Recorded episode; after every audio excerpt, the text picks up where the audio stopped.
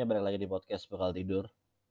Jadi, episode kali ini akan membahas sesuatu hal yang luar biasa kontroversialnya, tapi cukup aman karena menyangkut hak-hak minoritas alias agama minoritas yang ada di Indonesia. So, buat lu yang beragama mayoritas, gak usah pusing.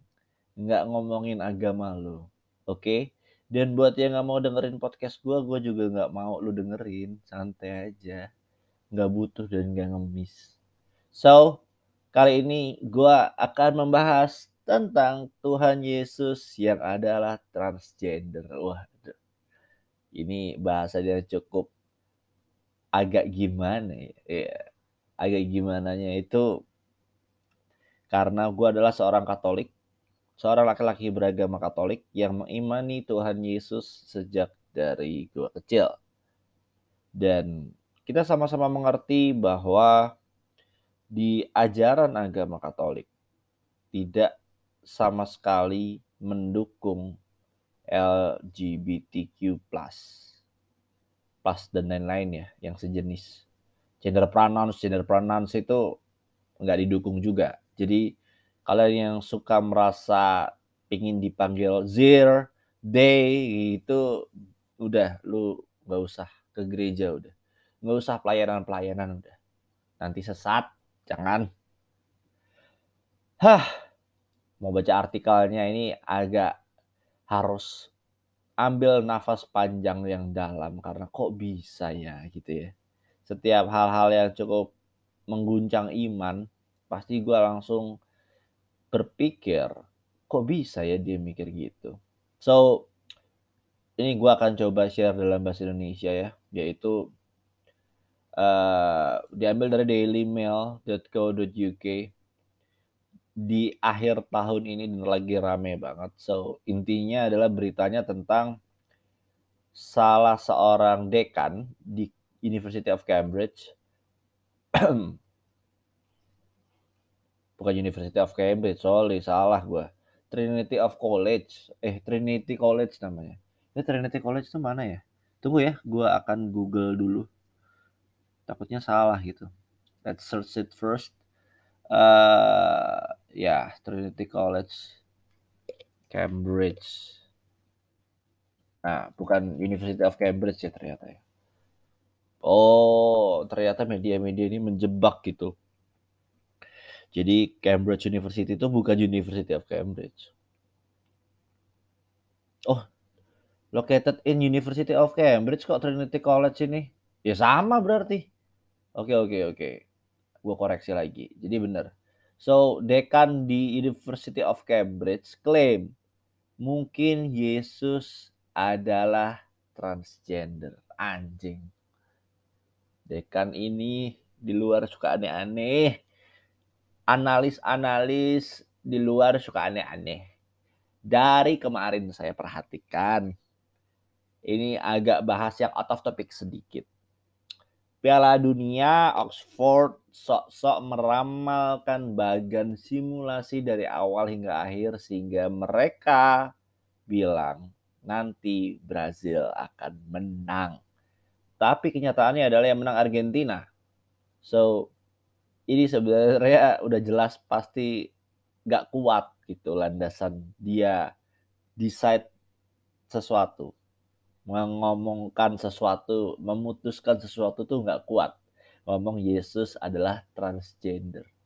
Bangsa ini gue lanjutin dulu ya baca baca ininya. Mungkin kalau ini terjadinya di agama mayoritas bisa kacau bisa ada peperangan. Jadi jemaat gereja itu berteriak kalau tidak terima kepada dekan dari Trinity College University of Cambridge ini ketika di khotbahnya dia bilang transgender Yesus itu. Tentunya ini banyak yang bikin nangis ya. Tapi parahnya beliau itu bilang kalau pandangan tentang Yesus adalah transgender itu sah. Waduh. Ini Dr. Michael Banner ini Katoliknya sih sebenarnya? Gue penasaran. Dia agamanya apa ya? Kita kita search Dr. Michael Banner Religion. Orang dia Christian faith loh. Kok bisa ya? Katanya sah. Ya kalau dilihat dari aspek freedom of speech mah sah saja setuju gua. Lanjut ya. Dr. Michael Banner itu mendukung rekannya dia yaitu Joshua Heath yang memajang lukisan penyalipan di masa Renaissance abad pertengahan di mana lukisan tersebut menggambarkan luka di samping dada kanan yang menurut dia bisa disamakan dengan vagina di depan jemaat-jemaat gereja. Oke. Dia bilang gini, luka di sampingnya terlihat jelas seperti vagina. Waduh. Yang PhD-nya diawasi oleh mantan uskup Agung Canterbury, Rowan Williams. Oh, dia lulus dengan PhD itu ternyata restu dari uskup. Tapi udah lulus. Malah ngomong luka di rusuk kanan, dada kanannya Tuhan Yesus yang ada di lukisan itu mirip vagina. Kok bisa ya? Luka tusuk di dada dibilang mirip vagina. Jadi karya seniman itu karya seniman itu, karya lukisan itu adalah dibuat oleh uh, Prancis Henry Maceroni di 1990 dan dipajang di Louvre, Louvre bilangnya ya, bukan Louvre. Dan ini sebuah hal yang menurut gue spekulasi yang sangat-sangat sesat karena buat apa gitu melakukan klaim bahwa Tuhan Yesus itu transgender. Apakah ada udang di balik batu? Iya kalau dilihat menurut gua dari keilmuan agama yang gue punya, Yesus dibilang transgender ini landasannya tidak kuat. Maksudnya apa? Apakah karena Yesus melakukan perubahan dari tubuh ketuhanannya dia menjadi tubuh manusia karena trans itu artinya bertransformasi atau diseberang? Apakah itu bisa diartikan sebagai transgender? Menurut gue tidak. Karena trans itu yang dirubah kalau transgender adalah titiknya. Tuhan Yesus tidak memotong titiknya secara habis tapi Tuhan Yesus cuma disunat, tidak dirubah menjadi vagina. Oke. Okay. Ini sangat-sangat kacau. Ini juga sebenarnya gagasan sudah lama muncul, tidak baru-baru ini di akhir 2022 November, tapi juga sudah dari 2016 oleh sebuah portal bernama HuffPost di situ juga lebih lucu lagi. Jadi penulisnya ini, ini yang nulis itu sebenarnya backgroundnya juga aneh gitu. Seorang ibu-ibu yang suka halu, terus sebenarnya pecinta buku masak. Freelancer aja ininya dia mah. Tapi kayak gini bisa diposting loh kalau di media-media di luar sana. Di HuffPost tuh ada namanya Susan David Hall. Jadi di sana itu dia bilang kalau ngebahas tentang pendapat Kristen konservatif terkait dengan akses kamar mandi yang agak membingungkan. Seolah-olah Tuhan itu bekerjanya tentang hitam dan putih kan sebenarnya ada yang abu-abu gitu menurut dia. Jadi harusnya tidak cuma hitam dan putih itu artinya kayak cowok dan cewek pasti ada in between nih kata dia gitu. Dan menurut klaimnya dia lagi nih, ini ada klaim-klaiman orang banyak banget. Jadi orang Kristen yang sesat adalah yang membaca atau mengimani Alkitab secara harfiah di mana itu mereka tidak benar-benar mengerti dan memaksakan dengan filter-filter mereka sendiri sesuai dengan ideologi yang sudah mereka punya sebelumnya. Kata dia gitu. Dan intinya dia bilang kalau misalkan itu apa ya mereka melihat pasti itu Yesus itu sebenarnya transgender dia bilang gitu. Wah, gimana sih ini? Dia sebenarnya setuju apa enggak sih? Ntar dulu gue mau baca lagi. Oke, uh, dia bahas di Alkitab. Menurut pandangan dia, gereja dulu sama sekarang itu Yesus menerima tubuh jasmaninya melalui rahim Bunda Maria. Gereja juga mengajarkan bahwa Yesus itu seperti ibarat Nabi Adam yang baru atau Nabi Hawa yang baru. Kalau dibahas tentang Adam dan Hawa, kalau Hawa itu kan adalah makhluk yang mempesona, alias wanita yang sangat mempesona. Bahkan dia membahas kalau itu Hawa itu harusnya adalah contoh pertama cloning manusia. Tapi sebenarnya itu dia malah ke mana-mana ngomongnya. Lalu ini lebih lucu lagi. Kan berarti Hawa diciptakan dari tulang rusuk Adam. Di mana tulang rusuk Adam adalah gennya laki-laki bisa loh berubah menjadi perempuan sehingga Tuhan Yesus dengan tangannya sendiri membuat transgender. Astaga. Emang yang ori mana kalau Hawa adalah wanita pertama Terus definisi wanita ori itu gimana? Secara kromosom kan XXXY ya. Ini kan pusing. Dan menurut dia intinya ajaran Kristiani itu terlalu patriarki. Ya tipikal feminis lah. Ini gue agak tidak mengerti dengan beberapa orang yang sesat pikir. Seperti dua orang yang tadi gue sempat bacakan beritanya. Maksud gue kalau emang sekarang ada transgender kenapa harus dihubung-hubungkan dengan Alkitab gitu. Ini orang-orang itu sekurang kerjaan apa bahkan melihat dari lukisan yang ada di Perancis. Itu dada kamu ada luka sayap yang seperti vagina bentuknya. Ini kan bahaya. Iya enggak? Bahaya loh ini. Kalau kita berusaha mereplika di masa sekarang. Misal, Orang-orang dokter-dokter itu yang lagi operasi kan pasti akan menyayap. Contoh operasi usus buntu. Bahkan gue pernah operasi usus buntu ada sayatan kecil. Kalau dilihat-lihat iya sih mirip vagina.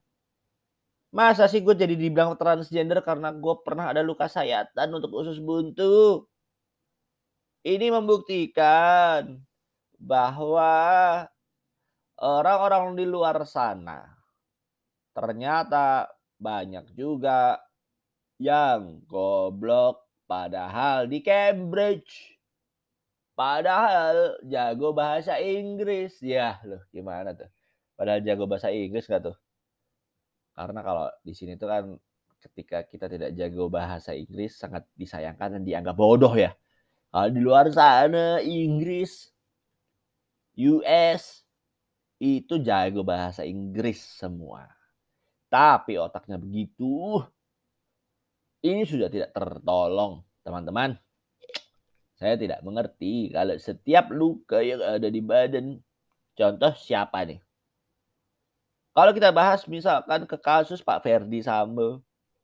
Menembak-nembak Brigadir Joshua. Beberapa tembakan. Apakah itu artinya Ferdi Sambo adalah seorang ahli bedah kelamin ingin membuat Brigadir Joshua mempunyai banyak vagina di badannya? Tentu tidak dong. Gimana sih ini logikanya orang-orang di luar sana ini? Saya menangis ini baca begini-beginian.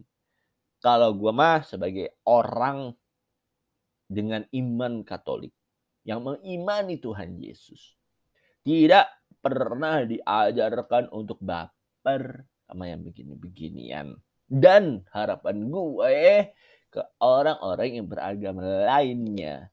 Tidak usah insecure sampai marah-marah ketika ada yang berpendapat berbeda atau mungkin sesat. Biar aja. Karena apa? Di mata setiap pemeluk agama, karena agama lain adalah sesat dan biar aja. Gue nganggapnya begitu. Tidak perlu diperdebatkan. Ini kan lucu-lucuan aja kalau menurut gua. Meskipun cukup kompleks sehingga bisa membuat fenomena lainnya. Contohnya, jadi dulu itu ini salah satu support uh, cause-nya dulu ya, alasan penyebab kejadian nantinya dulu ya. Sempat Paus Francis itu tidak bisa berkomentar terkait homoseksuality.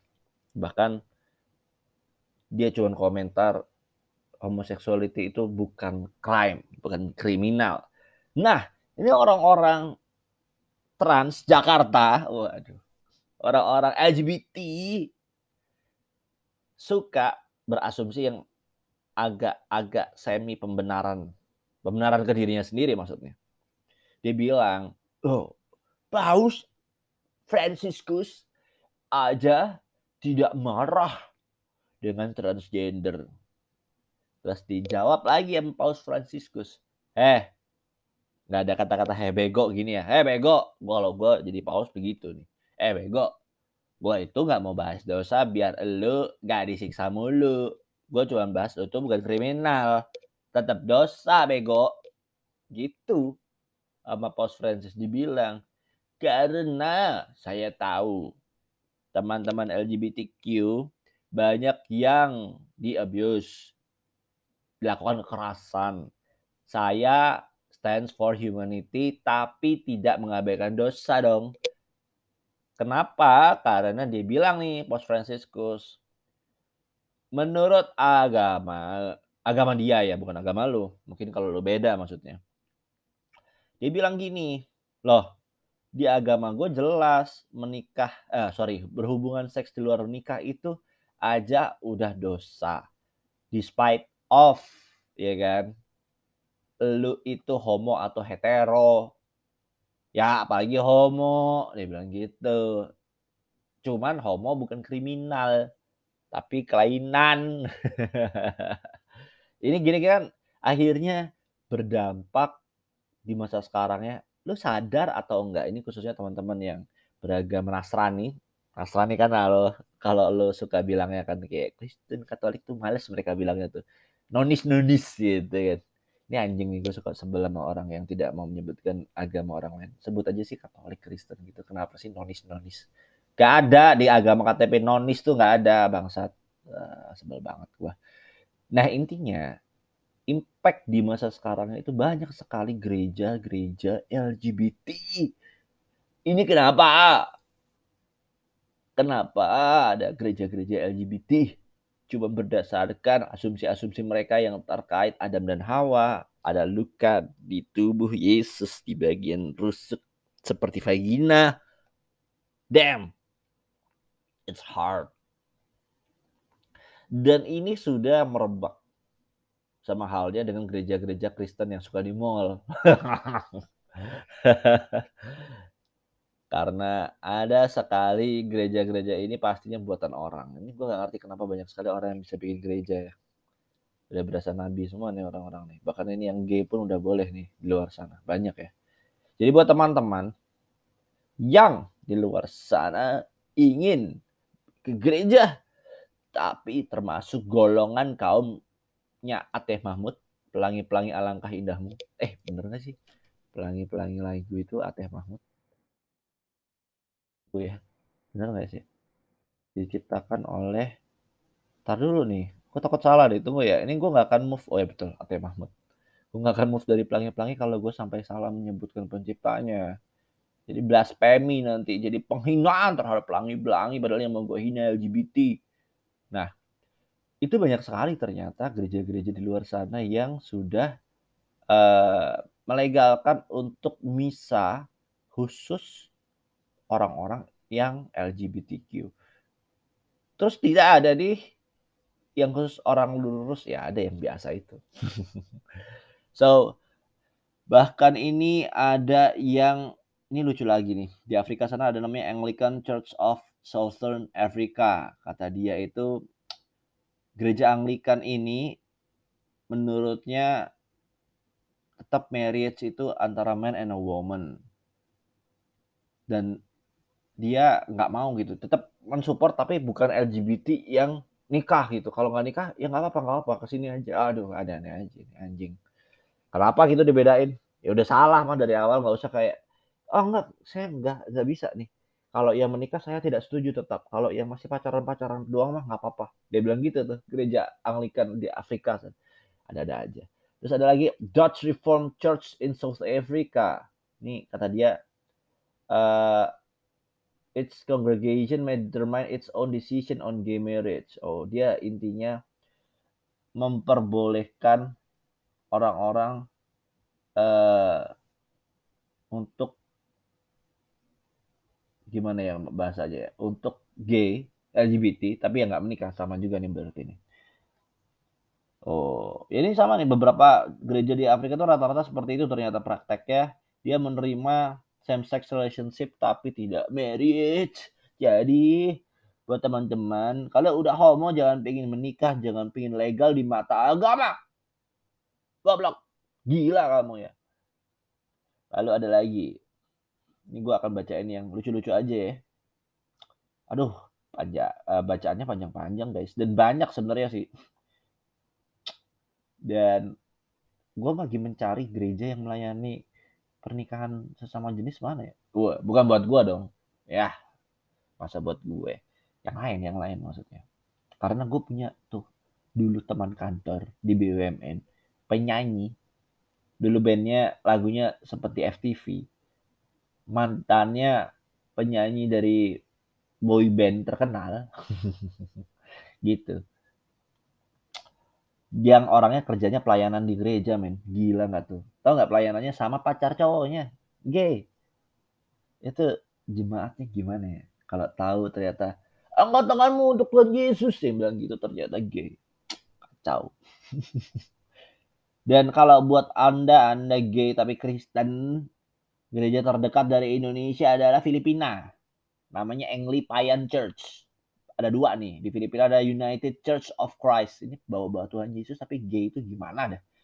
So, gua akan bacakan ini gereja yang mengadopsi inklusi alias full acceptance terhadap LGBT dari 2017. Anjing. Anjing harus banget gereja berusaha makin edgy gitu. Kenapa kayak gini ya? Ini karena ya produk dari freedom of speech sih memang. Tapi gue freedom of speech, tapi kan gue masih punya moral, punya agama. Ini menurut gue di mata mereka itu gitu nggak apa-apa yang nggak boleh itu ngebunuh orang. ya, susah ya. Ini mungkin juga menurut mereka dia nggak apa-apa, tapi yang penting nggak makan babi kalau buat yang gay Islam kali ya.